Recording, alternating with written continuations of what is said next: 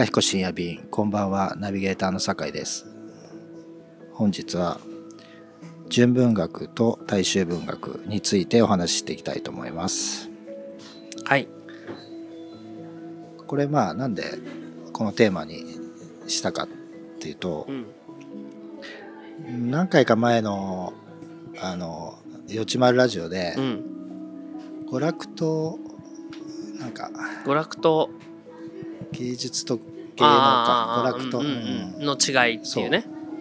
あれああいう話っうてん。僕も結構ずっと考えていて、うん。でアートは傷つけるっていう。あそうそうそう、まあ宮台真司さんが言ってるやつだと思うんですけど、そう。あのまあ気持ちよくさせるっていうのの真逆ってことですよね、そう。爪痕を残すっていうか、まあ傷つけるっていうか、まあ、僕もそういう作品がうんえっと大体好きな作品っていうか好きな作品っていうかまあ名作なんですかって言われたらそういうものになるっていうか、何も考えずには見れ見て暇つぶしになるようなものじゃないもの、うんでまあああいう話をちょうどしてうて、ん。でまあ文学の中にもずっと大衆文学とあの純文学のどっちが上かとか何が違うんだ論争っていうのはもう明治ぐらいからずっとあるんですよ。いまだ。にあるんですよ。うんうん。もうあの不動産の持ち家か賃貸かぐらいのぐね。もう古くて新しい決着つかない理論で、そういうねうんうん。あるんですよ。うん。でまあこれはなんか何が違うのかっていうのが、うん。えっと僕の中では答えが結構出ていて、うんまああるといつぐらいかな？まああるタイミングで、うん。あそういうことかってうん。分かったのがあるんですけど、うん。とまあ純文学っていうのは、まあ、いわゆる芸術ですよ。そのさっきの娯楽でいうと。うんうんで大衆文学っていうのがごあの娯楽、うんうん。で、えっとまあ、小説に限ってなのか、まあ、芸術全般なのか、まあ、芸術全般なのかっていうふうに思ってるんですけど、うん。うんまあ、何を伝えるかっていうのと、うん。どう伝えるかの違い、まあ、逆に言っちゃったけど、うん。純文学の方がうん。どう伝えるかっていうことを目指している文学なんですよ。で大衆文学っていうのは何を伝えるかっていう。うん。だから話が面白いっていうことの大事なのは大衆文学で、うんそもそも小説とは何かとか技法とか、まあ、小説的な表現とか、だからあのそれが純文学だっていうのがまあ僕の考えてるの違いで、うん。えーまあ豆彦と、うん。まあ、ちょっといないところであれですけど、うん。くるみどコーヒーとうん。豆くるの豆とくるは、うん。まあ、その違いだなっていうふうに思うんですよ。そううんうん。だからどう伝えるかっていうことをやってるのが豆,、豆彦で、何を伝えるかっていうのをやってるのが、まあざっくり言うとそううんいう分けられるかなって思うんですね。うんまあそれは豆くるの違いっていうよりは、うん。まあもしかしたら、うん。あの井川さんの影山さんの違いなのかもしれないですけど、それ同時にうん。分かりにくいっていうのとん分かりやすいっていうふうなことにも分かれるしででなんか純文学と,、えー、と大衆文学って、まあえっ、となんかお作法がうん。うんのあるなしで言うと、純文学の方がないんですよ、うんうん。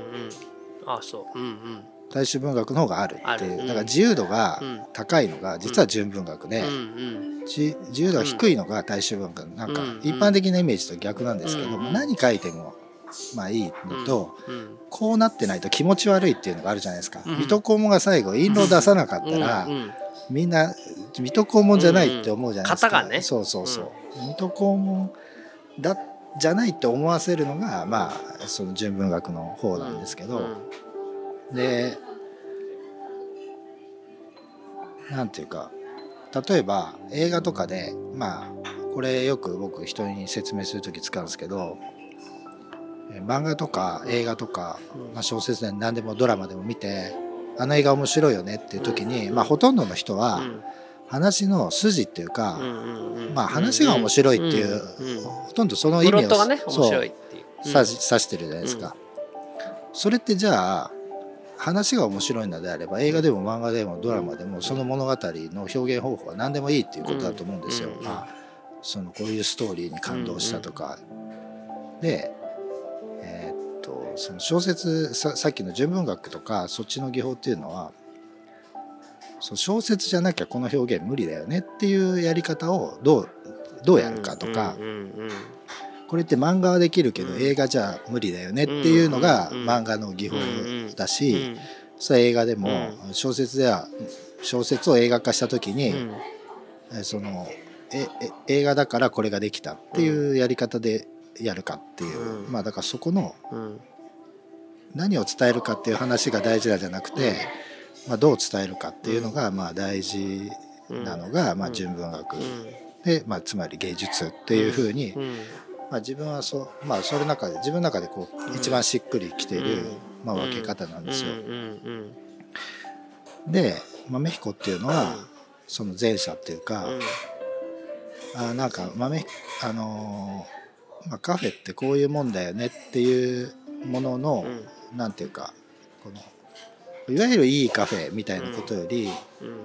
まあこのカフェっていうものをどういうふうにこううん表現していくかうん。みたいな、その分かりにくさとか、まあ、そういうことを、まあ、やってるがゆえに、まあ、クロ受けというか、まああの井川さんがなかなか伝わらないって言ってるものの意味合いっていうのが、うん。まあ、この間のその「よちまるラジオの」うん。あこの区分け2つ分けてるけど、まあ、僕はその豆彦っていうのはその前者の方というか、芸術の方なんじゃないかなっていうふうに、まあ、ずっと思ってたっていう、まあ、そんな、まあ、そういう話なんですけど。なんかその最初の、まあ、純文学と大衆文学っていうの？はい。あのー今その大衆文学っていうのって僕はその時のニュアンスっていうのかな？大衆と、えー純文学っていう対比って もう今はないと思うのね。そうですね。うん、というのはその大衆っていうようなものが例えばねじゃあ大衆って言葉って何かなと思うわけよ。で大衆ってまあ大衆文学と大衆食堂と大衆居酒屋っていうことでしょ、はで大衆居酒屋と大衆食堂ってもうないよねないと思うわけい。うん。これ大衆っていうのは大っていうのはざっくり言うと まあみんなって意味じゃそうですね。んでざっくり言うと、ね。ざっくり言うとね、うん大衆なんだからで僕がその大衆と似て非なる言葉にうん。民衆っていうのがいると思うんうんうん。で民衆まあ、似て非なる言葉似てですね。非なる言葉でしょ？民衆と大衆 僕ね民衆って自治だと思うわけよは自分で物事を考えて、はい自分の中で、えー何が自由で何がまあ、えー管理かっていうところの線引きをまあなんなら議論をしたり、い。うん。えーなんかその何周りのことを、ま、から学んだりして自分たちの中でなんか自治を持つっていうのが民衆だとすればうん。なんか大衆って自治っていうものとは違うまあみんな俺たちはまあそうだな愚民っていうかはい。うんまあまあ、よく使われますよね。うんそういうものをまあその半分揶揄してる。うん。揶揄しつつも自分たちはまあそういうう上から決められたようなものをそのまま、えー楽しむ。だから何かこう順列を順番を変えたりするっていうことについてはうん。考えないで決められた順番の中で楽しむっていうのが大衆。で自分の中でその順番を組み替えたりするっていうことをまあ楽しむっていうのが民衆だと思ってるわけ。うんちょっと分かりにくいですね。大衆はね、なんとなく分かります。どっちかっていうと、うん。まあ私なんてサラリーマンですからみたいな話ですよね。そうだね。なんか,、そうそうそう。うん、なんか大衆って言われて、うん。まあちょっとその揶揄されてるのをうん。面白がって、うまあ大衆ですからうん。みたいな、うん。とか、うん。まあ我々は大衆なんだっていう、なんか、うんそういうちょっとん。面白みがうんある言葉かなと。そうだね。うん。でそういう意味で言うとプロレタリアートっていうかはい。民衆っていうのはやっぱりその民衆革命っていうかね。うんうん自分たちはそれに対して納得できないものについては納得しない。うん。自分たちの生活をもうちょっと豊かにしてほしいっていうことではなくてうん自分たちの考えと自治みたいなものを手に入れるんだっていうところにうん。民衆っていうのはあると思ってるわけ。はいだからもちろん民大衆でありながら民衆であるっていう人もいると思うけどうん。その大衆の中に民衆がいるっていうイメージなわけ。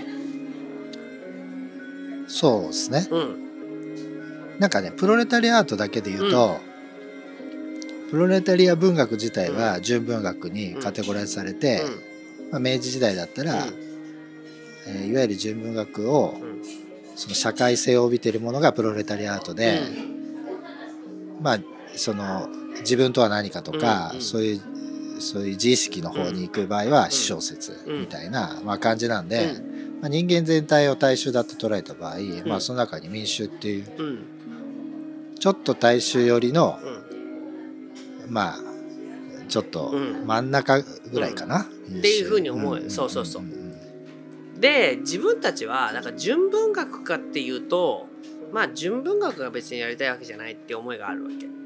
井川さんはそうですよね。だけど大衆がやりたいかっていうと僕らはだから民衆文学。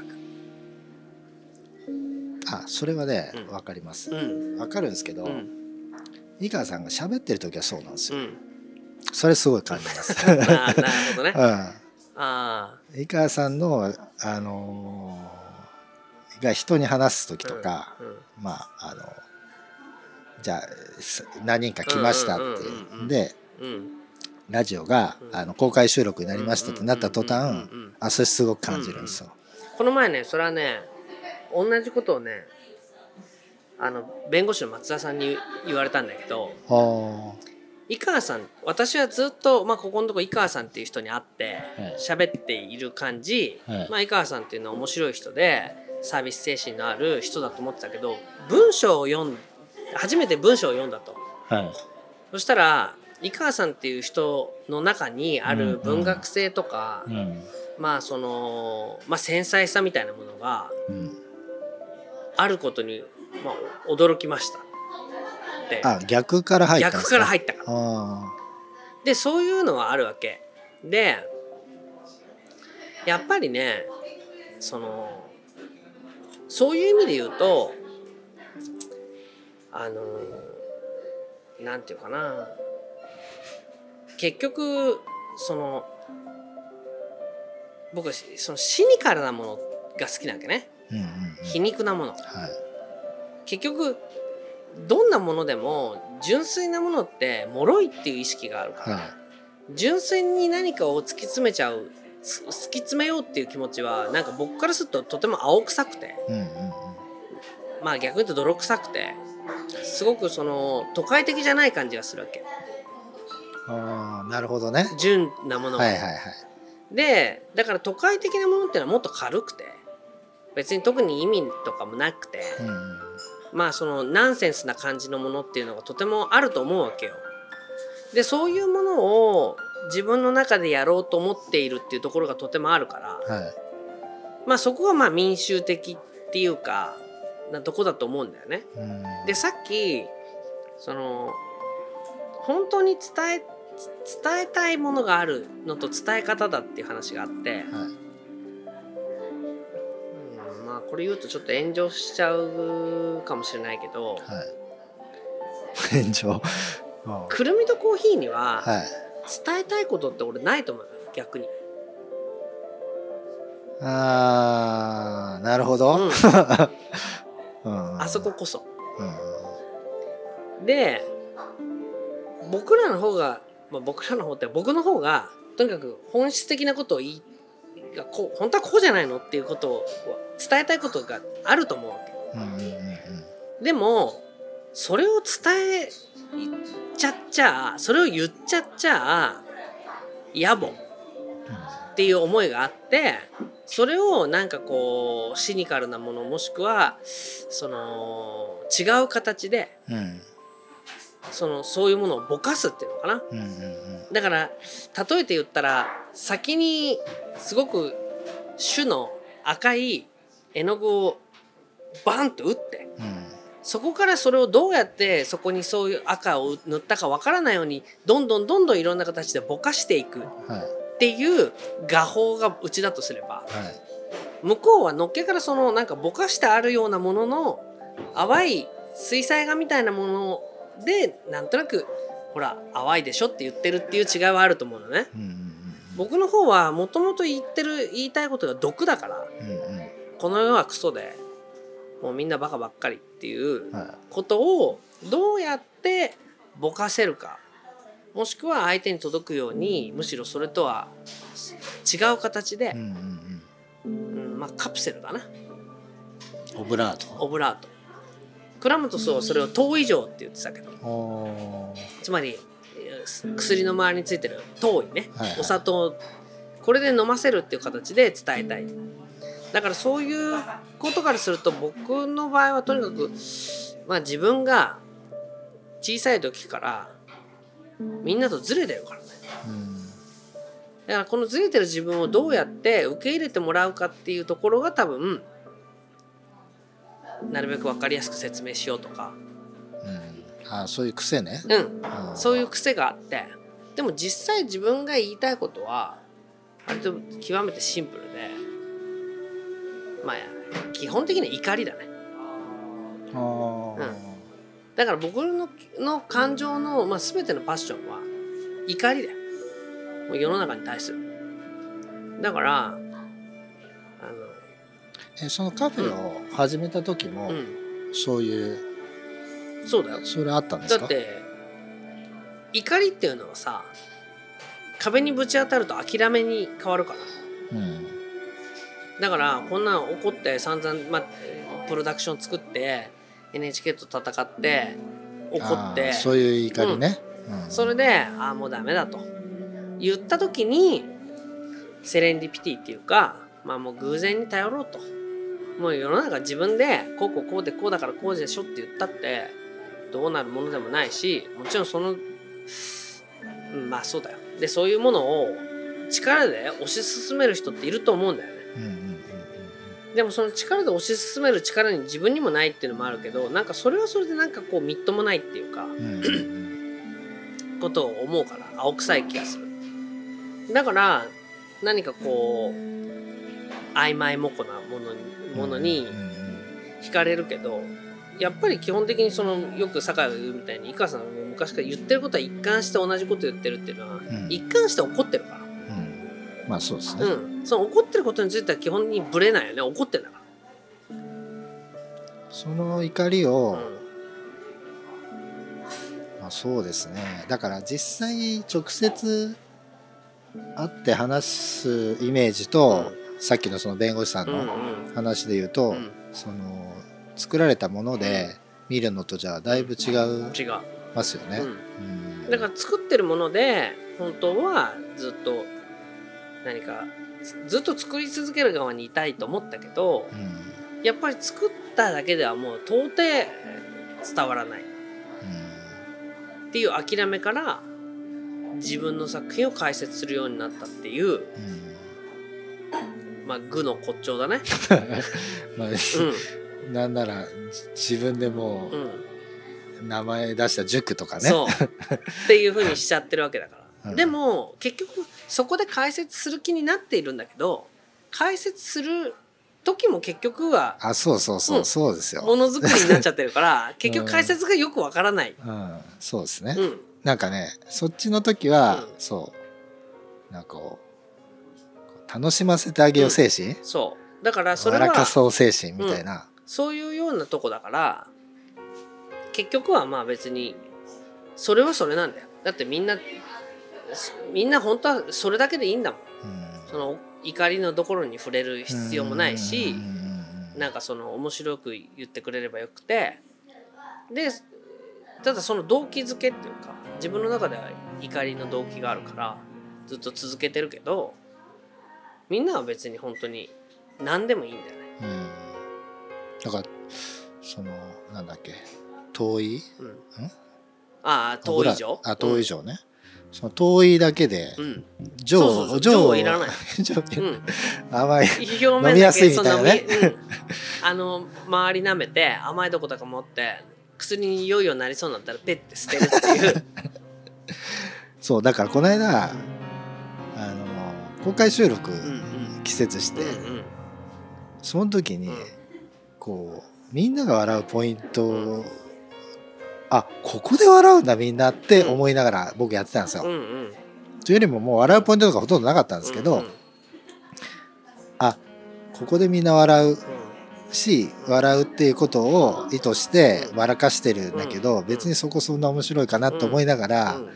まああの聞いてたっていう感じで、うん。ん。あこうこの辺がそういうその、まあ、遠いのね、でうん。そう。あ上まで行かないい。んだみたいな、だからみなんなはもう遠いがずっと遠いが続いて最後の最後にちょっと上だったっていうことで、うんうんうんなんて言うんだろう。遠いだけで笑ったっていう自分のその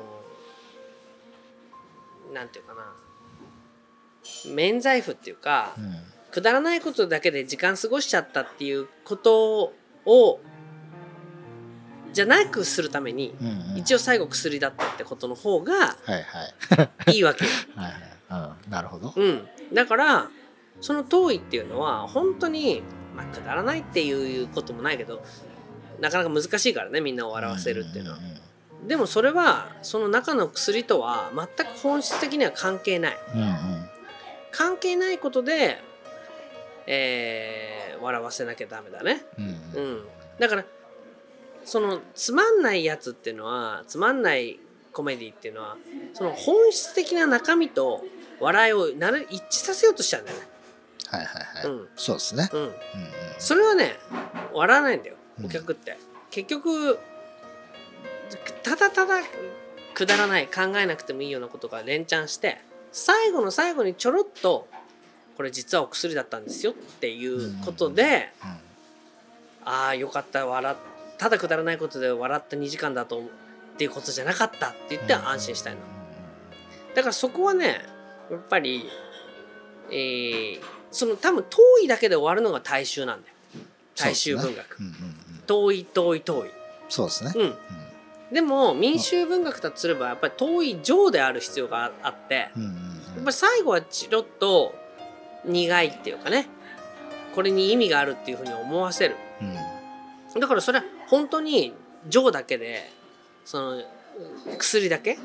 本当に正しいものは苦くたって良薬口に逃がしだと思ってる人からすればちょっとでも甘いのが入ると、うん。あいつらは不純だと、なるほど、うん、いう風になっちゃうけど僕はその糖以上であるっていうかその甘いものがあずっと続いてもやっぱりどっかに苦みがピリッとあるっていうものであってそれはもう苦いものだけやってる人たちからすればうんうん。もうちょっとでも甘いものが入ってるだけではそれはもう大衆だと。うん大衆受けを狙ってるじゃないかっていうことだけどこの遠い上であるっていうことじゃないと届かないっていう事実はあるんだよ。うんなるほど、うん、うん。それはお金を稼ぐとかそういうこともそうだろうし何か遠くに届けるっていうためにはやっぱり遠い上である必要があるっていうふうに僕は思うけどね。うん。うん。だから自分の中のバランスとしてここはちょっと何て言うんだろう、まあ、たと特にこのラジオなんかはそうだけど特にこうやってね公開収録じゃなくて2人で密室でやる時ははい。遠いである必要ってそんなないから、うん、そうですね、うん、いきなり上のところだけどうんそれ聞いてる人からすればいきなり上すぎてうんうん。何言ってんのか分かんないとか、うん。まあ、ちょっと苦すぎてよく分かんない。いや一応ね、うん。その僕もうん。遠いの工夫として、うん。えっと分かりやすいうん。タイトルにして、うんうん。でこうち別のところに行くっていう、一応そういう設計にしてるん ですけど、うん。なんかね再生のコメントのうん。あれ見てると、うん。なんか難しいタイトルつけてる方うが、んなんかねコメントあるなみたいな、うん。うんそうなんだと思って。そう。だからやっぱり大衆っていうかその遠以上にするっていうのはそれなりに難しいっていうのは、うんそうね。どっち結局ミクロとマクロ両方の観点がないといけないからまあそれは俺でも政治家もそうだと思うね。うんうんやっぱりあの遠いだけで、まあ、選挙には勝つかもしれないけど結局何も名を残さない政治家と、はいはい。まあ苦いだけでまあ言ってることはそうなんだけどなってどうも不人気っていううん。政治家とやっぱり求められるべきは遠以上っていうかね。甘いくなってる部分もあるけど苦みもあるっていうただこれがなかなかそういうもの人っていうのは少ないんじゃないの、そうですね、うん。うん。難しいから。だからどこまで行くと大衆でどこまで行くと純文文学ってことじゃないと思うね。多分純っていう言葉っていうのはい1ミリグラムでも砂糖が入ってたらもう不純っていうことになるんだと思うんだよね。うんだって純ってそういう意味じゃん。うん。うん。だからだけど僕はやっぱり誰か人に届けるっていう意味で言ったらやっぱり表面は甘く包んだって。うんうんお砂糖と間違って飲んじゃったけどそれは薬だったっていう風にしたいっていう気持ちが僕にはあるね。うんうんうんうんまあだから純文学っていうのは多分その後からできた言葉だと思うんですよ。そうねうん、うん絶対、うんその。だけど、うんなんでまあさっき大衆文学と純文学に差がないみたいな、うんまあそういうのももう大体この論争で出てきますよ。そうだよね。うんでまあ面白いってことが重要だって話だと思うんですけど、まあ面白いカフェをやって、いや面白いカフェだと思われてるんですかね？いやどうかわかんないな。だけど僕の中のそのまあ怒りっていうのはまあ怒りっていう言ったけど要はその美しいっていうものをなんでもうちょっとみんなわからないんだろうっていう怒りだから。あえっ、とねうん。あそれちょっと話着地するかわかんないですけどこの間三茶店に行ってすごいあーって思ったのが、まあ普通にねあのこう長テーブルに座ってう、んで、まあ、俺は普通にお茶飲んでうん。ケーキ食べてたんですけど、なんか隣にうん。女の子若い女の子4人のグループがいて、まあ大学生ぐらいだと思うんですけど、うんなんかそれぞれ自分の好きなデザート頼んで、ね、飲み物頼んでで、まあ、こう同時に来てうん「まあ、いただきます」みたいな感じで食べてたの、うん。でそれがすごいいいなと思ったんですよ、うん。その若い子がそのデザートをやったみたいな感じで、わーみたいな、うん。わーとかってそんなすごい騒ぐわけでもなく、だけどわーっていううん。一緒に同時に食べ始めるとか、でその時に流れてた音楽とか、でちょうどこう、まあ、見えるところに、まあ、ちょっと僕渋谷店の欠点は、うん。あのコンセントがあることだと思うんですけど、三茶店はないんで、まあ、僕の見えるところにはうん。こう PC 作業者はいなくて、これ映画みたい映画のワンシーンみたいだと思って、うんうんずーっと感心して見てたんですよ。うん。であーなんか「いかさ晴れとけ」っていう話して、うん。まあ毛のことがやりたかったって言うけど、なんかもうこの子たちにとってはうん。これはもう晴れだと思って来てるんだなと思って、だからまあ映画のシーンになるし、うんなんかシーンっていうよりはこうなんかカフェの映画うん。ってこういうことだよねってうん。いうようなねうんまあすごい感じがしてねなんか全部がちょうどうん。自分のこうフレームに入ってた花もあって音楽もあってね。で中から外を見る感じだったんでうんその外にこう抜けてる感じとうんなんでああこれはあなんかこれがやりたかったことそうだ。ねだし、うん。ああこれが実現できてるうん。なってね、ううん。思いましたね。そうね。だからそういうようなものがまあそれってほら計算してやるわけじゃない？全部演出でね。こっち側にお座りくださいとか、でまあ、誕生会のなんか音楽歌ったりとかっていうんじゃない、偶然偶発的によるものだけどうん。やっぱりなんかの調和がうまくはははまると本当に何気ないその女の子たちの笑顔的なものがいかにもなん。かこう虚勢が張ってあっていい店に連れてきてやったよってやつとあ連れてきていただきましたっていうような感じの関係がないフラットなやっうんぱりその辺は僕が言う民衆っていうか日常僕は木下圭介っていう監督を尊敬してるからそういうやっぱり日常の人たちの中にある尊尊さっていうかねあのそういうものがなるべくこうポコポコと出るカフェをまあ自分がね映画とか作れないんだったらそういうものが映画のワンシーンに偶発的にでも出やすいカフェに作りたいと思ってアートしてるからね。うん。まあそういうまあそう出てたなら嬉しいです。はい。はい